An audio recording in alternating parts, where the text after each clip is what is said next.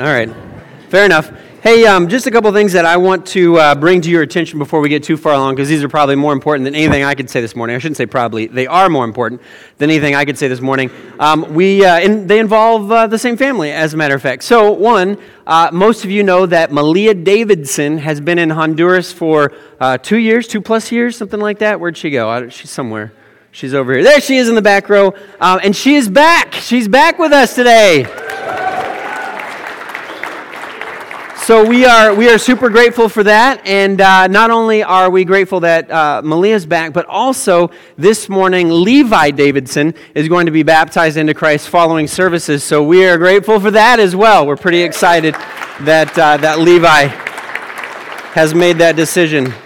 And one thing you guys would never know about, but I'm pretty excited about, my iPad just decided to show my sermon because it was blank till about two seconds ago, and I was sweating like, oh boy. I'm going to have to wing it. Uh, here we go. That's all right. It would have been fine, I'm sure. Um, so, if, uh, if you haven't been with us yet, we are in toward the end of a series. We have one more week uh, in this series called Won't You Be My Neighbor? And what we're doing is we're talking about what Jesus said was the second most important command. The second most important thing that you as a human being can do is figure out who is and what to do with your neighbor. That's like, that's the big thing. And, and so if Jesus were like talking to us today, he would say, Well, hey, are you guys doing a good job loving God? And we'd be like, How do you do that? And he would explain, How are you guys doing loving your neighbor? How do you do that? And he would explain. But these are the things that Jesus would, would care about. These are the, the two most important things that uh, he talked to us about. We're going to talk, uh, kind of uh, uh, develop that here in a little bit. But I wanted to tell you about something that happened uh, a couple weeks ago now. Um, we had had somebody over and they were backing up out of our driveway. And it was one of those nights where the weather couldn't decide what it was going to do. So it was raining and freezing and snowing. And, you know, it, everything was like a roller skating rink. You know how that was? Like if you were walking outside your car, you were kind of doing this. Maybe some of you were down on all fours. You're like, I'm not going to risk a fall. I'm just going to crawl to the car here. But it was one of those, those nights. Somebody had backed out of our driveway and then just the, the, the driveway was like, mm, not, we have enough of an incline in our driveway driveway that it's just like, you know what? It's not quite enough to like sled down, but it's enough that if you're going to try to walk or drive, forget it. You're just going to slide down the driveway into the road. But this person was trying to control, um, no names shall be mentioned because you may know who they are, and they slid right off the driveway kind of into a snowbank and uh, I went out and tried to help push them out, and they were they were stuck, stuck. But it was like one tire stuck. You know how frustrating that is, and you're just like, this one tire. Come on, we can we can do this. Like like let's get some friends and neighbors together. We can do this. We just could not get this this vehicle out. So I was like, well, whatever. We have AAA. We'll we'll call, and they'll bring us a tow truck. Okay. So I get on the phone, get out my AAA card, dust it off because I never use it, and call them. And uh, they say, Yeah, we can help you totally. Great. Uh, there will be a tow truck driver there, driver there at 2 a.m. This is like 7 p.m. 2 a.m. And this is because everybody in the state of Minnesota was having the same problem, and they're all calling tow truck drivers. So they were like, two. I was like, Are you kidding me? 2 a.m., but we could not get this thing out. Well, it's going to be a late night. Glad it's not my car. I'm going to bed. See you later. No, I, I, stayed up, and you know, so we're just waiting for this tow truck driver to show up, and the tow truck driver shows up at like 11 p.m. And I'm like, wow, this guy is great. Like under promise, over deliver. You know that idea. Eh, so he shows up close to midnight, and I'm thinking this is the greatest thing in the world. I, now, this is the part I'm, I'm excited about. This is the part I want to tell you about because this tow truck driver was something else. Like, this guy was the most positive, optimistic person I think I've ever met.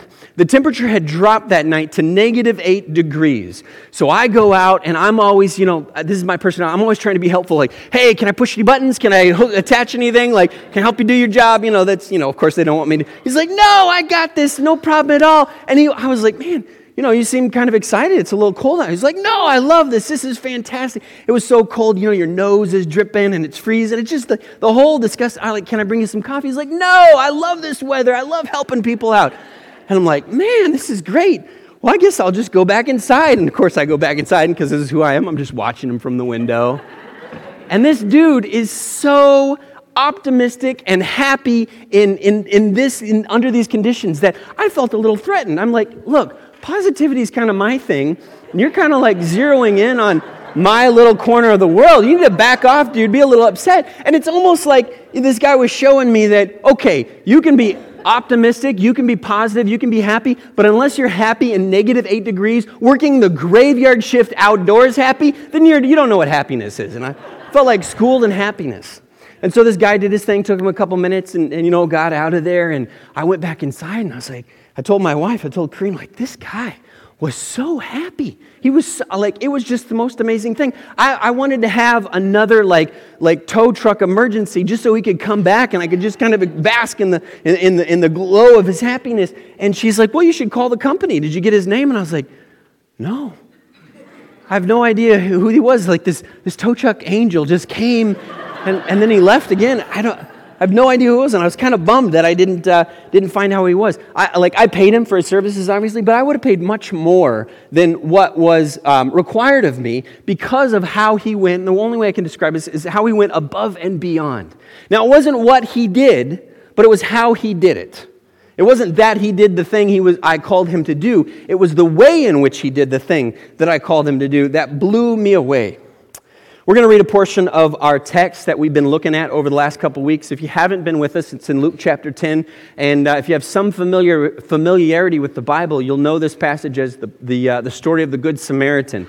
And I know it's a story that we sometimes relegate just to, for the kids, but there's so much richness and depth that Jordan and I, as we were planning this sermon series, realized there's just so much to talk about. And so next week will be the final uh, message in this series, but there's just so much to talk about in here. And, and, and I, I, I guarantee it's not like we're just reading retreading the same ground. There's just deep, deep, deep stuff in here. So we're going to look at Luke chapter 10, and we're going to jump to the, like, kind of the bottom of the story. So if you know it, you know it's the, the, the guy that got beat up, and the priest looked at him. He's like, mm, I can't help him. I don't want to get unclean. So he went around the other side. The Levite went around the other side. And then the Samaritan, who was enemies with, uh, they were enemies with the Jews, the Samaritan comes and helps him. And this is kind of where we talk about, like Jordan talked about last week, uh, how do you help? How do you do something that's actually helpful, that helps us know what to do in these situations? So Luke chapter 10 and verse 34. This is the Samaritan. He went to him, he bandaged his wounds, he poured oil and wine uh, pouring on oil and wine. Then he put the man on his own donkey, Samaritans, brought him to an inn, and took care of him. Verse 35 The next day he went out and took two denarii, however much money, enough money, and gave them to the innkeeper. Look after him, he said, and when I return, I will reimburse you for any extra expense that you have. Now, Jesus is telling a story likely making up a story to help illustrate a point he's making. Could be something that really happened, that he's referencing, bringing to people's minds. But he's telling a story, and he gets to the end of this in verse 36, and he says, You'll just have to look in your Bibles. He said, Which guy, which guy was the friend, or which guy was the neighbor to the man who fell into the hands of the robbers? And the expert in the law replied, The one who had mercy on him the one who had mercy. Now, this isn't going to be interesting to you right off the bat, so I got to bring you along on my little journey a little bit as I'm studying this, because you're like, okay, nice, let's move on to the next story. The one who had mercy. Now, I'm reading that, and that's, that's an interesting choice of words. The one who had mercy on him. Because when I think of the word mercy, I think of a situation in which I did something I should not have done, and an authority figure in my life, or someone I care about, somebody I love, somebody who could hold it over me, bring the hammer down, chooses not to do that and instead extends mercy. Wow, it's very thoughtful. Thank you for extending mercy. That's, that's very nice of you. But this scenario doesn't feel like mercy. It, it kind of does, like broadly speaking, if you're just to throw out a bunch of nice words about somebody, oh, he was good, he was merciful, he was kind, he was compassionate, he was loving, it, it, like broadly speaking, but mercy is interesting to me. Now, before you think like you're digging too deep, I, I, I want to show you what I'm talking about because I think mercy is a word that is doing its best but doesn't fit the concept. And I'm going to explain uh, that here in just a second. It's doing its best, but it's too small of a word to fit what's going on in this story. It's too small of a word. Let me, uh, let me illustrate this um, a little bit. I want to lay a little groundwork because English, right, is, a, is an amalgamation of languages, and we pick words from different languages all the time. And so this week I was looking up some different words in different language to which there's no English equivalent, right? We don't have a way in English to say some of these things, and I thought this was kind of interesting. So let me show you a couple of them. First of all, this first one is uh, go to the next slide if you would. Kummerspeck.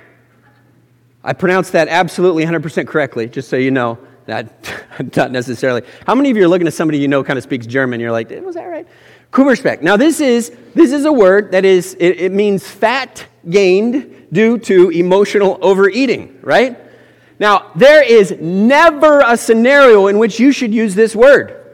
Hey, you're looking a little Kummerspeck today, huh?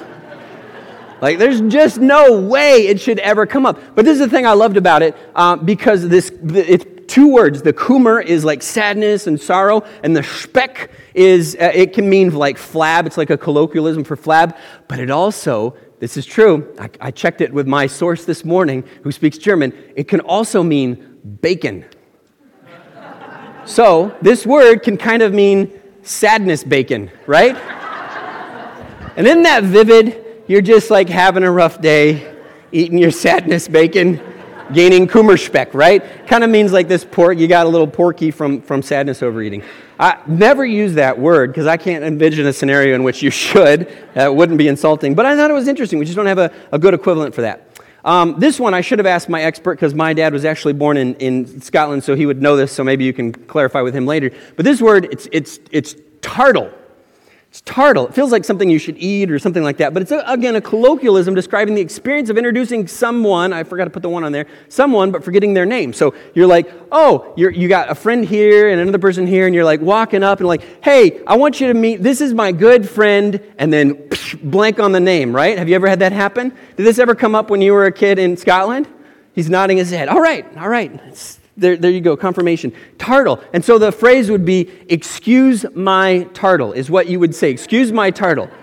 I don't recommend saying that either. Like, that's not something I think you should say. But that, that would be, like, there's a word for that. I've had that happen. I've had that, excuse my tartle. Maybe we should start using it at church. Um, I got two more, and then, and then we'll move on. I'll make my point I want to make. But this is a fun one. Uh, I, I don't think I'm pronouncing that right. But it's a joke told so poorly, again, told should be there, so poorly told or so unfunny that one can't help but laughing. In other words, a dad joke, right? Yeah, because I get lots of rolled eyes when I try some of these jokes on, on my kids. I, lo- I love that. And then this last one, I worked really hard to pronounce this right. I don't know that I will, but I think it's Backpfeifengesicht. Backpfeifengesicht. Backpfeifengesicht. Oh man, I got my expert in pronunciation. He's like, nah. But just, just pretend that's how I said it. And this word means a person who needs to be slapped. Now, this is again never, never a word that you would ever want to use in polite society. So I'm not giving you a vocabulary lesson here. Don't use these words, but it literally means, it literally means a face that needs a fist. That's now, little confession time. Confession's good for the soul. Have you ever felt like there is a person who has a face that's in need of a fist? Yeah. Like, that's why we come to church and say, you know, thank you, Jesus, for forgiving my sinful thoughts, but, but back pfeifen gesiegt. Ah, close enough. Yeah, all right. I speak German now. All right. So mercy, mercy is one of those words. You can go to the next slide if you would, but mercy is one of those words. It's, it's like it just, we don't have the good English equivalent to describe it. It's just, it doesn't, it needs a whole sentence. It's doing its best, but there's this grander concept. And it's what Greek translators of Hebrew used. And of course, that's not what Luke was written in, but it's what Greek translators of Hebrew used to describe this Hebrew word that's really good. It's called chesed. Hesed. Hesed. Uh, I don't have a Hebrew expert in here, but it's kind of a guttural H. You say chesed. So you can go back. We don't want to do that one yet. I want to show you that here in a second, but go, go back for now. Okay, I did not ask for any volunteers, but I'm going to demand volunteers of the youth group. I need one, two, three, four, five, six, seven. They're all like not making eye contact. That's so funny. All right, I'm just going to have to count. All right. Oh, Harrison, good job. All right, front row. Matthew is like looking down. Please don't call on me. Come on, you got it. Front row, all you on the front row. Over to tail. Let's see, that's five. Let's see, Andrew and Jacob, come on up. All right, these guys are going to do fantastic, okay? Now, I know you're talking about, we're talking about like linguistics and words in here, but I, I promise you this is, there's a payoff if you follow along with what we're talking about here. So here's the Hebrew word. You can hold that up nice and high because you're tall. So that's hesed, and then that's the Hebrew for it. Like you can all read Hebrew. Actually, read it this way, but you, you can, or I'm backward. You know what I'm talking about, okay? So I'll just, you hold on to that. You hold on to that. There you go. There you go. Good job. All right, thank you guys. You guys are going to be my sign holders, and I'll, I'll, ask you to hold those signs up a little higher here, uh, here in just a second. So these are, nobody will be able to see it. All right, this is our word. That's, that's this idea of mercy that often gets translated mercy, chesed, There's a little guttural H sound, okay? That's the, that's the word that we see in this passage, Septuagint, all that kind of stuff. I'll give you some background on that in here in just a second. Translators had such a hard time translating this word that it appears in Scripture 245 times, but it is rendered 169 different ways. Whoa, that's nuts. That is nuts. That's crazy because nobody can like quite agree on exactly what it means. In fact, all of your, most of your major translations of the Bible, so some of you like have King James, some of you have NIV, some of you have New American Standard, some of you have NRSV. If, well, Jordan has NRSV. I don't know if anybody else does, but some of you have ESV, right? You have these different translations. Every single one of the major translations of the Bible picked a different primary word. They didn't always translate it the same, but most of the time they picked a different word from other translators. Because you can imagine, like in these deep dark, deep, dark rooms where they're taking the Hebrew and the Greek and they're trying to turn it into English. They're like, all right, we got this word, hesed, what are we going to do? And one guy says, you know what? It needs to be, it needs to be the word love. Raise your, raise your love. It needs to be love. That's a good word. That, that describes it. The one who showed love to him. That's good. But other, other translators are like, no, no, no, that's not quite right. It's, it's more of a, it's more of a kindness. It's more of a, a kind love. I picked the wrong arm. Sorry. More of a kind love. It, it's, it's love, but it's like more than just love. It's, it's kindness. Love is not a big enough word. And so some translators are like, Ah, here we go. Goodness. That's the one. Goodness. That we need to translate it that way. Or some would say loyalty, which they're all good things. They're all good virtues, but they're all different, right? We got uh, mercy, kindness, love, kindness, steadfast love. So everybody hold your real high. These are how different, and there's more, but these are some of the major ways different translations translate this one word. Now, these are all different things, right? Now, how many of you are like, oh my goodness, languages? All right, bear with me here. I think what happened was is that as they were going through trying to figure out how do we translate this one word, they were arguing, trying to one group was like kindness, kindness, kindness, one group was love, love, love, you know, and maybe it devolved into fistfights and or who knows what. But finally somebody came up, everybody put your, your yours down, and somebody's like, you know what, let's call it loving kindness. How many of you have seen that in the Bible?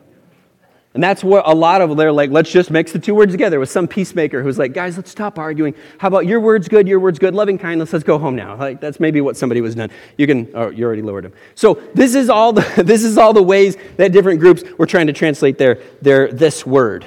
Books have been written about this word. Books. Not like a little essay that you can read, you know, in the New Yorker. Books have been written about this word. And that's the, the next slide. I was looking this up this week because I was like, I need some help with this word. So the book is called The Word Hesed in the Hebrew Bible, hardcover, only 128 bucks. That's all. If you have 128 bucks lying around, you can buy it used for 116 bucks. I was telling Jordan about this. I was like, 128 bucks for a book about a word. Jordan's like, oh, that's well worth it. I'd pay twice that much for that word. So, a book. That's crazy. This is the description of the book. Go to the next slide. The author achieves a new degree of semantic refinement based on meticulous quantitative analysis of, dis- of distribution, collocations, parallels, and syntagms. Syntagms, I had to look that up. I don't know what that meant. I looked it up. I don't know what it means still. I still don't know what it means. That no kidding, that's like the back cover. Hmm, $128 book. What's this about? I still don't know. I need a dictionary to help me understand what the book is describing itself as. You can imagine. Now, this word is important. Hold it up high for me. This word is important because it shows up some important places in the Bible. It shows up in Psalm 23 6. Surely goodness and hesed will follow you all the days of your life. Now, some of your translations say mercy. That's the one we're most familiar with because that's what the King James did. They translated mercy. Exodus 34, 6 and 7. This is God describing himself to Moses. This is God speaking for himself, telling Moses who he is, and he uses the word twice to describe himself. It's a pretty important word. Twice to describe himself. In Micah chapter 6, verse 8, this is a verse a lot of people are familiar with. Uh, he has shown you, O, o mortal, what is good and what does the Lord require of you? To act justly and to love Good job, good job. Hesed. Um, and, and to walk humbly with your God. This is that word. It's so big, it's so huge that there's just not one single word that can contain it. That can contain it. Thank you guys. You guys can, can sit down. Thanks for doing such a good job holding up things. You guys could literally do nothing and they would applaud because they love you. You are, you're, that was your parents clapping for you right there. Good job holding up a sign. So this is an important word. Now, now we, you're, you're saying you're like, oh, Patrick, you kind of lost me because it's love and goodness and mercy and all those things. Those are all kind of the same thing. It doesn't really, it doesn't really matter. Just throw a word in there, Patrick. It doesn't matter. That's so not true.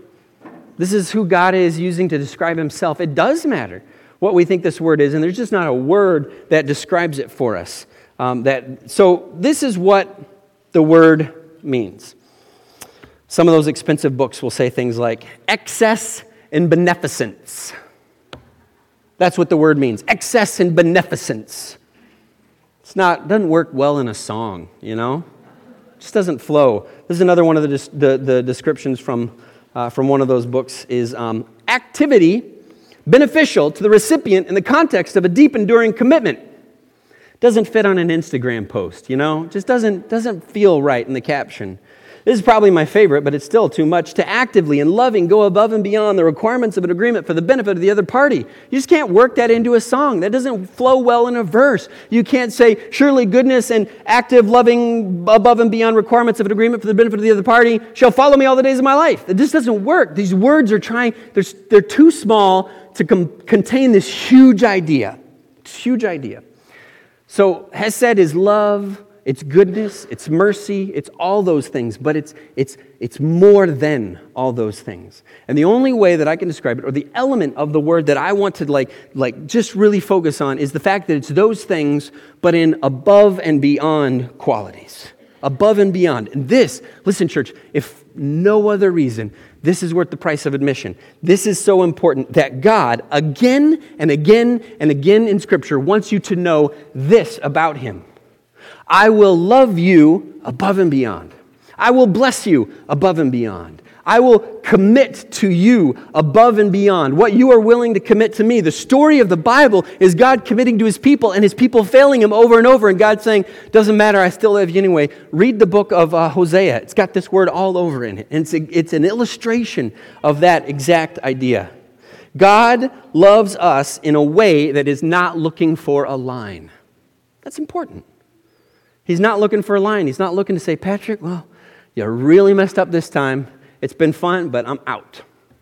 That's how God loves us. He's not looking for a line. It's love without limits, love above and beyond. And really, is there, is there no more vivid, clear description of this idea than in God sending his son to die for us? That is above and beyond to an infinite degree. And that's what God wants you to know about him. But wait, there's more. Here's the pivot. And this is where you, you really come into to play here. Not only is this what God wants you to know about himself, this is the standard of behavior God is trying to produce in you. This is the standard of behavior God is trying to produce in you, above and beyond. Like my tow truck guy. He wants you to do what he wants you to do, but it's not just doing it. He wants you to do it in a way that says, I love you. I'm good to you. I commit to you. I, I bless the people around me above and beyond. That's what God is looking for us. And, and when you see that, you, you begin to see that, that this is really all over Scripture. I'll get to that in a second. But the human default, the human default in many circumstances, if not obedience, is just compliance. You know what I mean? Now, you're like, no, no, no. I'm, I always go above and beyond. All right, your taxes this year. Are you going to be like, oh, you know, I owe this much, but whatever, the government's going to do good things with my money, I'll just write them a little extra? How many of you do that? No? Really, at the end of your taxes, you know, hey, you can donate $5 to whatever. I'm like, no, I'm not going to donate $5 to whatever. Forget it. Some of you may do that because you're so good at paying your taxes above and beyond. No, we, we don't want to be disobedient, right? But we're only going to be compliant. We're not going to be disobedient, but just compliant. We don't do the wrong thing, but we're just going to barely do the right thing, right? That's a lot of what we like to do. Now, you're, you're like, well, maybe, maybe it's book reports, right? You remember book reports when you were a kid? And your teacher said, all right, there's a three-page book report due on Far From the Madding Crowd, but, you know, and you're like, no way, that three pages, that's so much time, so much space. And so this is probably back in the day. I don't know if you could do this anymore because I think teachers caught on, but you're like, three pages, okay, no problem. I got this. Double spaced, two, two you know, 2.0 hmm, maybe 2.1, 2. Point. Pretty soon it's like 3, 3.0, and it's just getting bigger and bigger, and you're like, hmm, I don't know about that 10 point font. 10 is okay, but 12 is better, you know? And then you're like, hmm, I don't know, that Times New Roman, that's just not a good font. what's the biggest font that there is? And you're like, I'm to, and then you start off your book report and you write like, this book was really, really, really, really, really good. Lies, right? You know. I enjoyed it very, very, very, very much. You know, like, all right, I'm already up to 16. This is fantastic. You know, like, no, we do. And you didn't get to the end of the book report. Like, you're counting, right? Some of you maybe enjoyed writing reports. I actually did. Some of you, you're, you're counting and you're like getting to that third page, or you're getting to like the number 3,000 or whatever, and you're like, 299. Does a period count as a word? I don't know. Like, I got to get to that. Or 2,999. I got to get to that 3,000. But you're not going to go above and beyond because we like, we don't want to be disobedient so we be compliant, which is real similar. It's just a little narrow line between disobedience and compliance, right, parents? There's a little narrow line between your teens being disobedient and compliant. You're like, ah, I, I, well, okay, you can't get in huge trouble because now you're being obedient, but you're just, you're not being, there's no above and beyond there. What the above and beyond? You ask your teen to, or your teen, you ask your elementary age kid to say sorry to their sibling. I'm sorry. Come on. Like, go above and beyond a little here. So the human default, if not disobedience, is just, just compliance. How do I not go to jail? How do I get a passing grade? How do I not look bad in front of other people? But, but taxes, book reports notwithstanding, we're, we're looking for the line. And Hesed is, is the opposite of looking for the line. God is not looking for the line with you, and God asks you not to look for the line with others. This is so important. I want, to, I want you to see this. It's all over Scripture, but I want you to see this in the text. If you jump to Luke 10, uh, 34 and 35 again, I'm going to make our guy bounce around a little bit, but we'll come back to that passage you're about to go to. Luke chapter 10, verses 34 and 35. We put those guys through the wringer up there. Well, Jordan is pretty, he follows what he's supposed to, but I'm all over the place, and they're just like totally guessing. I don't know what he's going to talk about next. Luke chapter 10, 34. This is, this is the Samaritan, and Jesus is offering this description. He went to him, and he bandaged his wounds. And he could have said, Oh, that's good. But he did more. He poured oil and wine. That's good. Somebody will come along, pick him up. I'll call 911, whatever. That's good. But he did more. Then he put him on his donkey. And, uh, and he brought him to an inn. And it wasn't like he brought him to Motel 6. It was just a little different than that. Brought him to an inn. And that would have been good. He could have dumped him off outside of town for all he cared. You know, he's probably not supposed to go in this, this uh, who knows if it's a Samaritan town or a Jewish town. But he, he did that. And then he stayed the night with him to take care of him. And then on top of that, he paid for this guy's needs. I mean, it's not his responsibility. And then on top of that, he's like, here, here's some extra money in case more expenses come up. And then on top of that, if more stuff comes up, I'll pay that too when I come back.